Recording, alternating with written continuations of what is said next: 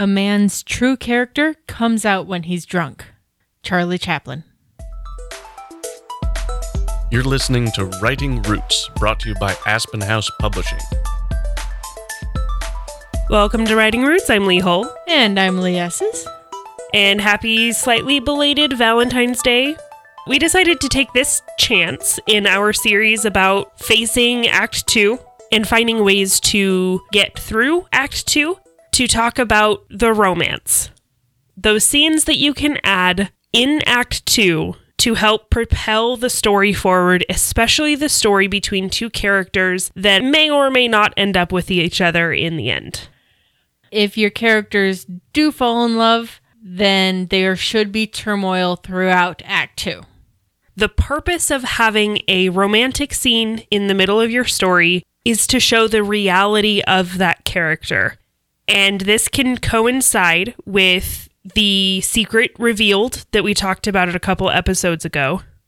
And we will also be talking about how adding a little bit of alcohol into these scenes can really help with that process. This is a fairly common trope for making your main characters who are big, tough on the outside but soft on the inside, making them vulnerable in some way. If you have them get drunk and then their eyes are wide and staring, going, I don't think I can do this, they would never exude that when they're sober. But when they're drunk, there is an honesty, a confession that comes out of that moment. So, if in Act 2 you have a romantic or a drunken scene, there are a few things that can happen in this process that will help your storytelling down the road. The biggest thing that these scenes should do is add tension.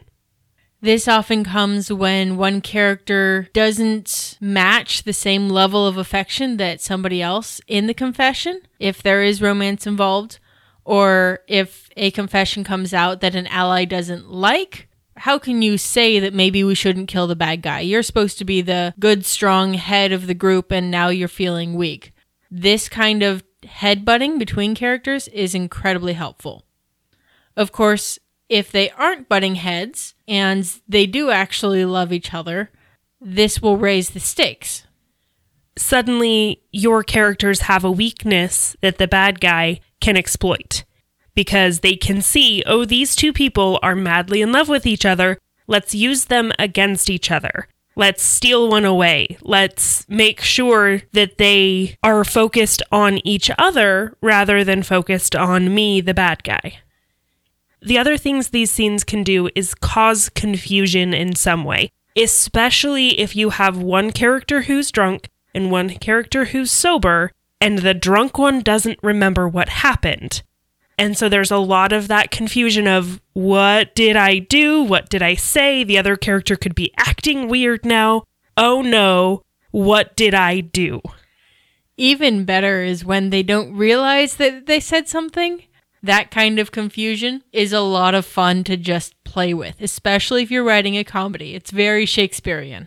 Absolutely. Which is actually going to bring me to an example 10 Things I Hate About You, which was based on Taming of the Shrew. This is the perfect example of romantic scenes in the middle that don't end well. Kat is eternally suspicious, and in the middle, this lie is revealed. She starts to wonder about the ulterior motives. And it is the perfect creation of tension that she has to overcome, that everyone else has to overcome for the ending to be that happily ever after. When you do have those romances in the middle, the reason they shouldn't end well is because it's not the end yet. Another thing that can happen in these romantic scenes that makes it not end well you have the secret that's revealed. You can also have, of course, the unrequited advances having them be under the influence of something and just blurting out this confession can one be very comedic, but two, it can change how your main character sees not only the world but themselves. Witcher, I think, is a good example of this, where he confesses his feelings for Yennefer under the influence of the Djinn spell. When you throw drinking into the mix of the scenes, you can have a lot of regret of oh no, I was such a fool. I was such an idiot. They're never to like me because I got trashed. You can also have that confusion that we talked about earlier of not remembering what happened. And then some anger, blaming the other person for how dumb they got. And this usually happens while they're still drunk when they get angry. Yeah. Most of these outward emotions, this chance to make the internal external, comes with this vulnerability and a lot of these emotions of anger of I never told you that I blamed you for our parents' death. Okay, that won't come in a sober scene. To really write these drunken scenes well, whether it's a romantic scene or just a straight drunken scene, you need to know what kind of drunk your character is. So, of course, we've mostly been talking about alcohol and how alcohol affects you. However, drinking is not the only thing that can impair how you act, that can cause you to reveal secrets, that can cause you to make these big grand gestures that fall flat in Act 2.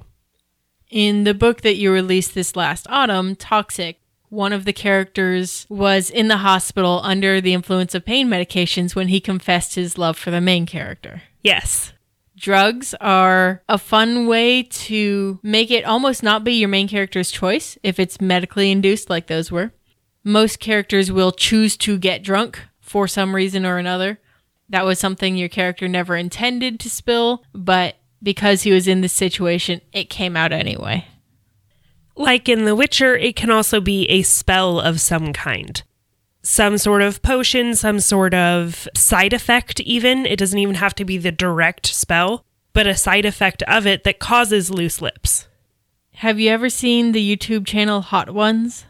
No in this format, basically, they have a series of wings with hot sauces on them and increasing Scoville level until you get to the very end.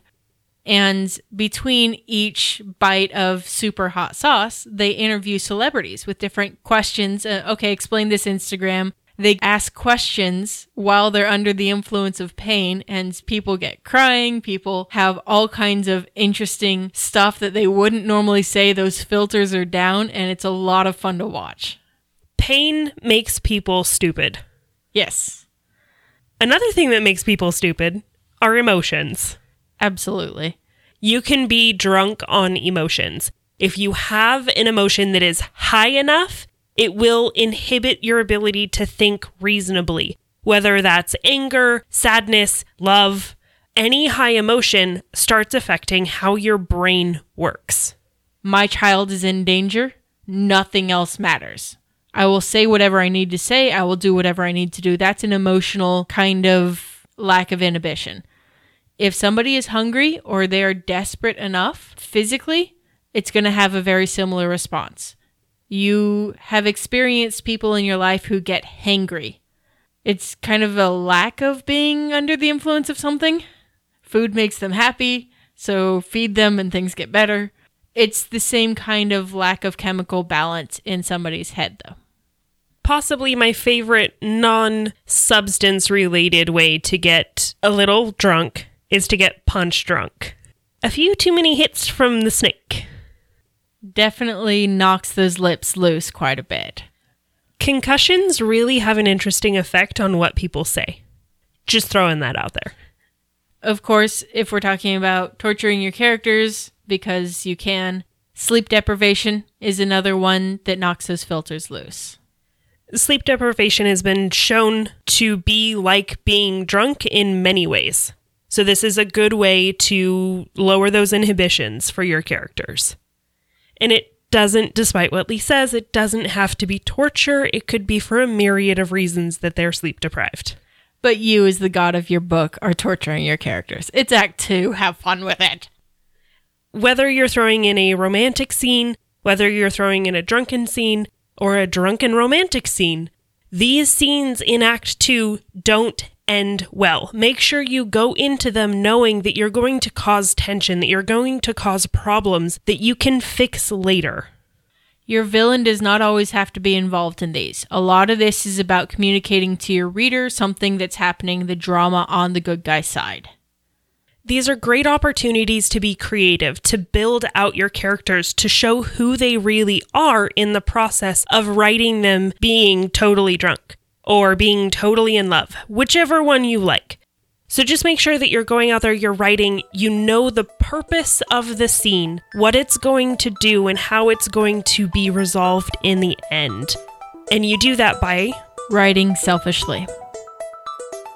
If you have a question or comment for our hosts or a topic you'd like us to cover, send us an email at writingroots at aspenhousepublishing.com or find us on Facebook by searching for Aspen House Publishing.